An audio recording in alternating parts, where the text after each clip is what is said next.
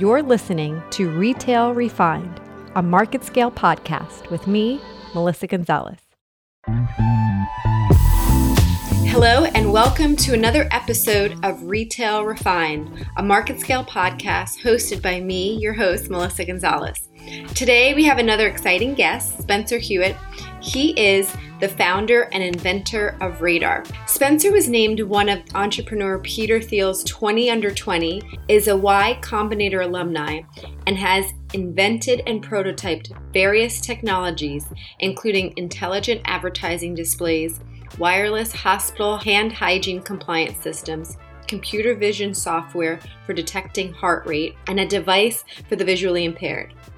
To date, Spencer has filed over 20 inventions on behalf of Radar, and I'm really excited to have the conversation to dig in deeper into what you're building, Spencer. Thank you for being with us.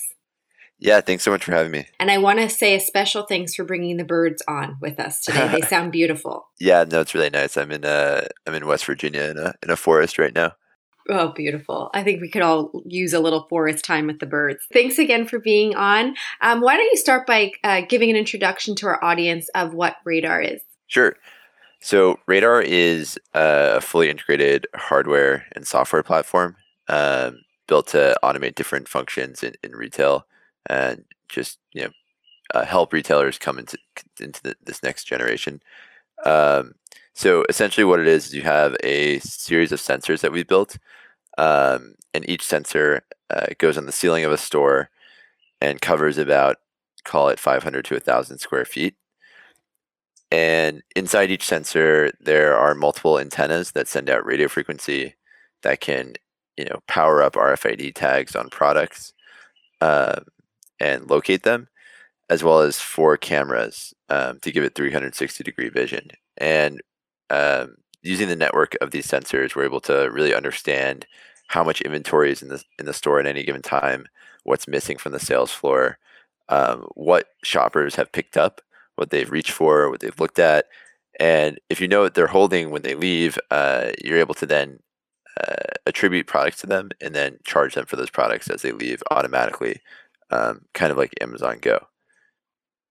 I love it. I love it. I've been a, a long fan of RFID and um, it's it's definitely have its complexities, which I know we're going to go into more detail about. But the possibilities of it of it is so powerful. You founded your company in 2013. What what was your vision then when you first started the company? Yeah, so um, I actually first started the company because I wanted to eliminate checkout lines.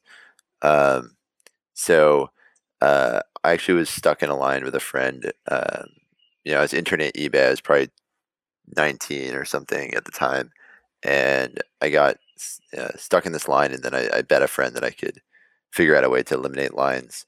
Um, and then, you know, seven years later, uh, I'm still working on it. I love it. Well, it's it, as I said, it, it, it is complex. It um, I I worked uh, in retail. I created a store with my team called IRL a couple years ago, and we launched in Chicago. And we wanted to support it with an RFID platform called Field Test that we also created. And it was a big learning experience to me of the complexities of RFID all around.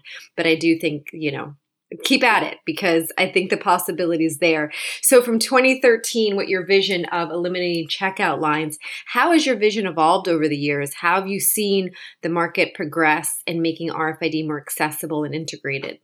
Yeah, sure. So I think it's changed in a couple ways. So the market's definitely changed, and now if you look at apparel, at least in North America, um, any retailer that's doing you know half a billion or more in sales a year, um, almost all of them are piloting RFID, are in the middle of deployment, or are fully deployed.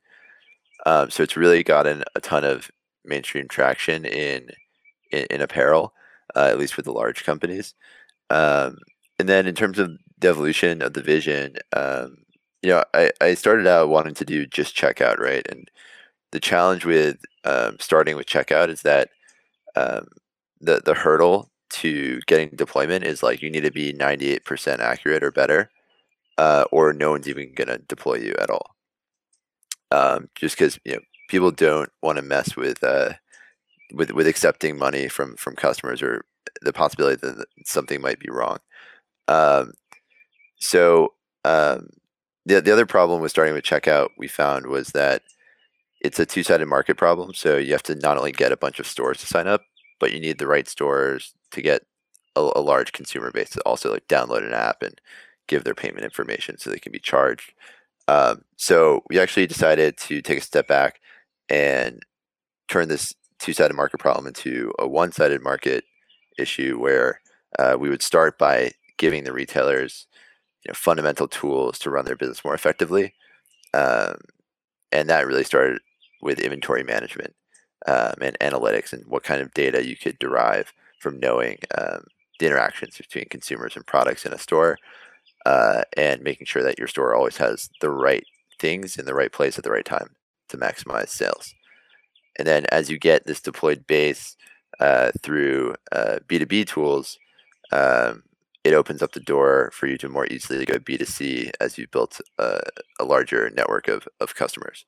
That makes complete sense. That is always the challenge. If you need to create some a marketplace for a system to work, it is it, it you have to talk to both sides, and, and that's definitely a challenge.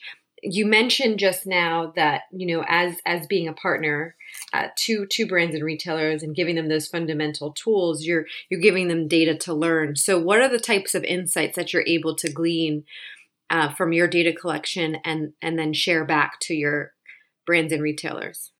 So the way we like to think about it is we we basically take all like these tried and true metrics that have become really popular online uh, for e-commerce, and we make those available in the physical world, where like you know eighty percent of a lot of retailers' sales actually happen. Um, so we measure things like online. You would know if someone clicked on a particular item and like how long they browsed for, if it was added to their cart, uh, and then wh- what the conversion rate is really ac- across that funnel. Um, so we're able to do the same thing um, because we can actually start to measure, you know, customers that picked up items and then put them back, or reached it, reached for them, touched them a little bit, and then uh, decided, you know, not to pick them up. Um, customers that have like taken apparel to the dressing room, uh, tried it on, then for some reason not bought. So uh, what we like to do is basically use uh, like an e-commerce type um, metric uh, and, and come up with the physical world equivalent. Um, and, and there are other you know more granular metrics that we can we can provide in terms of you know employee uh, productivity and, and augmenting employee performance as well. Um, so you know have, have employees greeted a customer? Is that a piece of data that you know actually affects the outcome of a sale? Um, and uh, other more kind of mundane metrics around you know uh, replenishment of goods to the sales floor and um, you know how close they are to the ideal um, defined planogram at any given moment. Um, things like that. So essentially you know the goal of the system is to give retailers omniscience in the physical world um, and understand exactly what's happening at any given moment in their store. Um, and then also be able to kind of play it back and and and, and look at you know so, so, to be i guess a little bit more explicit here uh, we actually have a uh, three-dimensional you know rendering of, of, stores that we enable retailers to go in and zoom into to see for example like the people walking around the store or where the products are and, and which areas are, are, are missing product. Um, so it's it's this very interesting kind of immersive like 3d view um, uh, that can also be rolled up into a dashboard. Oh, well, that's great. Um, so, how does that process work then? How does an onboarding process with the brand work? Can you walk us through some of those steps? Sure. So, um, you know, assuming that you know we we've met with the brand and they want to go forward, um, you know, typically we we identify uh, the first stores that we're going to be deploying to, um, and uh, you know, th- those stores typically want some diversity to, to figure out, you know, um, to make sure you have a representative s- sample set for the larger chain. Um, you then install the sensors. So the sensors can be installed overnight. Um, each sensor, you know, you just drop a, an Ethernet cable into, and both power and data are delivered by that single Ethernet cable. And you'll put one every 500 square feet. um, we'll uh, work with the uh, internal retailer teams to uh, integrate with their their backend systems. So um, their POS for like timestamps and sales, uh, their you know ability to receive shipments and when they're expecting new shipments, um, and then also their inventory system so that we can you know push real time updates to it. Um, and that integration process, uh, you know, typically we we takes about six weeks, um, and the install can happen overnight. Amazing. That's pretty efficient. Uh, in general, I think a lot of people um, have the preconception that it's a very complicated process to get up and running. Um, so uh, it's great the way you just lined it out. You say that your RFID technology is different from traditional RFID um, because you build everything from the ground up using proprietary signaling signaling processing methods and location al- algorithms to provide the ability to identify an RFID tag in three dimensions. Can you further explain that to us? Yeah, sure. Uh, yeah, it just sounds like a bunch of like jargon. Uh, but basically, um, the reason we have, um, you know, better, the, the reason we can get more of the, out of the RFID tag is because we built a system that can locate the RFID tag more precisely. So if you have an, a typical RFID system, you'll get like plus or minus two to three meter accuracy, oftentimes closer to three meter accuracy, um, which is, you know, I guess, you know, almost 10 feet.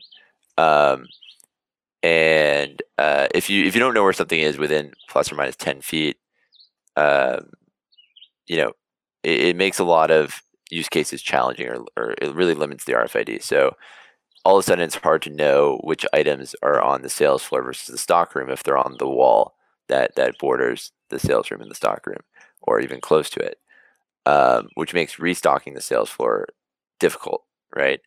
Um, the other thing uh, that that inaccuracy makes difficult is you, you definitely won't know if someone picks up an item or reaches for it unless they move it you know greater than 10 feet. Um, and then for autonomous checkout uh, if if hypothetically we were like walking out of a store, you're holding one thing, I'm holding another thing, uh, plus or minus ten feet just not going to cut it. It, it. The system's going to you know think either one of us could be holding any of those objects. Um, so that is kind of the limitation of existing RFID. And um, you know, when I started the company, I started it to automate checkout. So I really zeroed in on this location accuracy piece as like the priority um, and it's something that we've put a lot of R and D into over you know the several years. Uh, so you know probably 2013 to like 2016, um, I was really heavily working on um, you know localization methods and doing research um, and building a lot of prototypes, and then uh, fortunate enough to to work with such a great team to help make it take it from a simulation to to reality. Um, so we, we've really uh, come up with a unique method of locating RFID tags indoors. And then not to like maybe go into too much detail, but the reason why it's hard to locate an RFID indoors is because if you think about it, what you have is this like pretty crazy system where you have a reader on the ceiling and like these little stickers that are RFID tags that just reflect radio frequency, but they have no battery. So they basically get wirelessly powered by this reader on the ceiling from like, you know, 30 feet away, and then uh, they reflect back the signal from the reader and they add their own ID to it when they reflect it back. And on its path back to the reader, that signal is going to bounce off of you know the walls, the floor, the ceiling, and all these different objects in the space. And it'll actually take an infinite number of paths back to the reader. And then people are trying to figure out, okay, like which one of these paths is actually where the tag is coming from, and like that's the only one they care about. All the others are just like reflections. So um, people like often try to just you know bound, you know, uh, bound where it's coming from, and, and they use like techniques based on you know how much power they're receiving. And the idea is that like you know if they get more power, it must be closer. If it's less power, it must be farther away. But this isn't necessarily true because you know in indoor environments, while the reflections happening, um, you know you can get like waves basically like adding together to look like there's more power in some areas they you know negatively some and it looks like there's less power so it's actually really hard and that's like the main problem that we focus on solving. It's like how do you find the tag when there's all these reflections happening? Um, so that we took a very unique approach to that. And you also layer on computer vision, right, with your RFID. Yeah, correct. So, so, tell us how those two forces come together and give you more accuracy. So, um, you know, cameras are really accurate because like visible light is is very predictable, right? It's it's going to reflect off of like smooth surfaces, like maybe like a mirror, right? Um, but those are like really really smooth. Other surfaces that are that are more rough are generally it's it's gonna it's gonna reflect, but it's not gonna um, you know uh, cause uh, you know one image to appear somewhere else, for example. So um, yeah, I mean basically you can use cameras to locate where people are. Um, so a huge amount of ad- advances have happened in you know AI and deep learning. Um, so you know now we can really reliably locate people. And once you can locate people accurately and you can locate tags and you kind of see the trajectory a tag is moving on, you compare against all the people and their motion and their trajectories, you can very quickly start to map a tag to a particular individual and attribute it to them. Um, and then from that point on, you know, you, you can let uh, kind of the vision take over, which is kind of more predictable, if that makes sense. Yeah, it does. So when you when you work with a brand or a retailer, they're in, are they investing in this hardware as well? If these are your cameras, are you able to tap into say security cameras that are already installed? So uh, we can tap into any camera feed. Um, so the cool thing is that we've built technology that enables us to get the three dimensional position of any single person using just single like standard cameras. Normally, you need like more expensive, uh, like a stereoscopic camera or like a structured light camera um, that that can be expensive to deploy. So uh, we built um, essentially AI to to to get rid of the need for those expensive cameras, so we can actually we can leverage the existing cameras in a store as well as the ones in our sensors. Gotcha. Great. Um, so you talked a bit about the challenges, you know, with RFID and and and how how you're solving for that. Do you have any key customer case studies that you could highlight? Best best successful examples? Yeah. So uh, to be candid, we actually were uh, planning uh, some uh, deployments uh, that have been pushed back due to the pandemic. Um, so right now we're um, uh, we, we do have three really really strong customers that we're working really closely with. Um, all of them are you know call it uh, i don't know on the, on the low end like you know do like 3 billion a year in sales up to you know 15 billion a year in sales. Um, so those are large retailers. Um, and we've deployed uh, you know components of the system to their internal stores. That's that's gone that's gone very well. Um, and we're, we're super excited to, to go live in, in their uh, kind of open to the public locations um, later this year. Okay, well, we'll have to follow back up with you so that we can get we can get some insights of how they're going and some some some stats that we could chew into. For sure. What are some of the use cases not yet possible? I mean, I know you talked about not waiting online and Amazon Go is pushing in that direction, but what other use cases do you see in, in the future? Um, you know, I, I think what you mentioned earlier in our conversation about the seeing what a customer does. I think that's so important because when you're tracking behavior online and through e-commerce, you, you are able to see intent, right? You're seeing what pages somebody goes on, where they drop off in the funnel, how they got. You see so much of that. How, how do you see the possibility of being able to capture consumer intent in, in store in a more granular way through your system? Definitely, um, hundred percent. I think that um, you know anything that can be measured online uh, the goal is for radar to be able to measure in the physical world.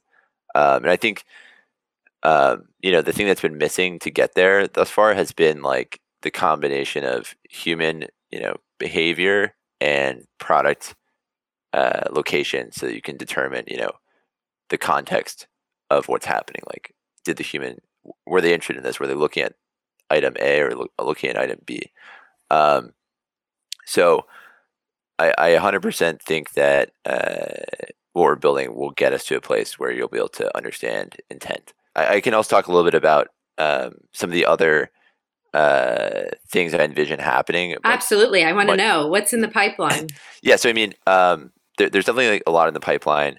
Um, in, in terms of like the applications to retail of this technology, um, you know, I, I kind of see a future where um, you know the world actually becomes the store right so like the store is a one place where you can shop like the mall is like a community of shops um, then there's e-commerce but i kind of see you know everything in the world becoming um, shoppable or at least a percentage of it right so um, I, I guess like w- what i see happening over time is um, you know uh, as people buy stuff, etc., um, like clothing or whatnot, um, uh, I, I kind of see people starting to build like personal inventories that are that are able to be you know monitored uh, if they want like to know like for example like what's in their closet and like have a, a catalog for their closet, um, and and I I see like a, a world where you know as AR becomes more and more popular and and you know maybe once Apple releases their glasses um, you know, if we were walking down the street and we didn't know each other, but you had opted to like share your data about like what you're wearing because you know you're like, you know, uh, you have good style, right? So uh, if you opt to share your data about what you're wearing, someone else in the world can like see like your shoes or something and be like, wow, those are really nice. And then you have the system that surfaces, okay, like these are actually this type of shoe. Uh, and you can actually just buy them right there and then, have them shipped to your house, and then you, for having shared your data, uh, will get paid some like affiliate kickback. Um, so I kind of see like this world where um, not everyone, but a percentage of the population will be kind of like making things shoppable um, all the time. Um, and I also see, you know, this technology, you know, as it grows and becomes more uh, high, widely adopted, um, you know, as you expand out of apparel into things like grocery and convenience, um, solving some other problems. Like, you know, if I have a water bottle and I throw in the trash, um, this technology could allow the trash can to know that that is recyclable and to sort it automatically, um, and things of that nature. So, um, I kind of see this world where like every single object is is indexed by some system or some set of systems um, to make you know things more efficient and to uh, enable commerce in different ways um, and hopefully generally benefit the world. I love it. It's good to have a long term vision and a bold vision, being able to uh, index everything. But I do think the possibilities are there where everything in the world can become shoppable uh, and I and I and I look forward to where the deployment of RFID becomes more accessible. I think you're starting to see it over the years get adopted more and more, but we're not even close to harnessing the real possibilities of where it could go. Definitely. So um, it was really great having you and your birds with us today, and and I love talking about RFID. I I've been a champion of it, so I know it, it's going to get there. Um, the other thing I've been asking guests because we're living 2020 has been quite the year um, with with our work from home and and everything. You're in, I, I believe you said you're in West Virginia now, but you're from New York. So, what are the top three things you want to do when you get back to the city?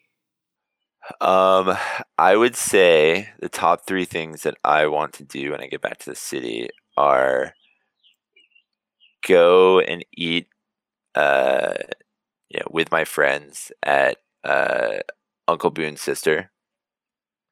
Um, I would like to get a cocktail made from a, a fancy bar, and uh, I would like to. Uh, go to a party outside. Yes, I think we all are ready to party. That's yes. I like it. You want to eat, drink, and party. Perfect. but uh, I haven't tried Uncle Boons sister. I'm gonna have to add that to my list. So thank it's you really for good. sharing. Yeah. Well, thanks again for being with us. Uh, this was a great conversation.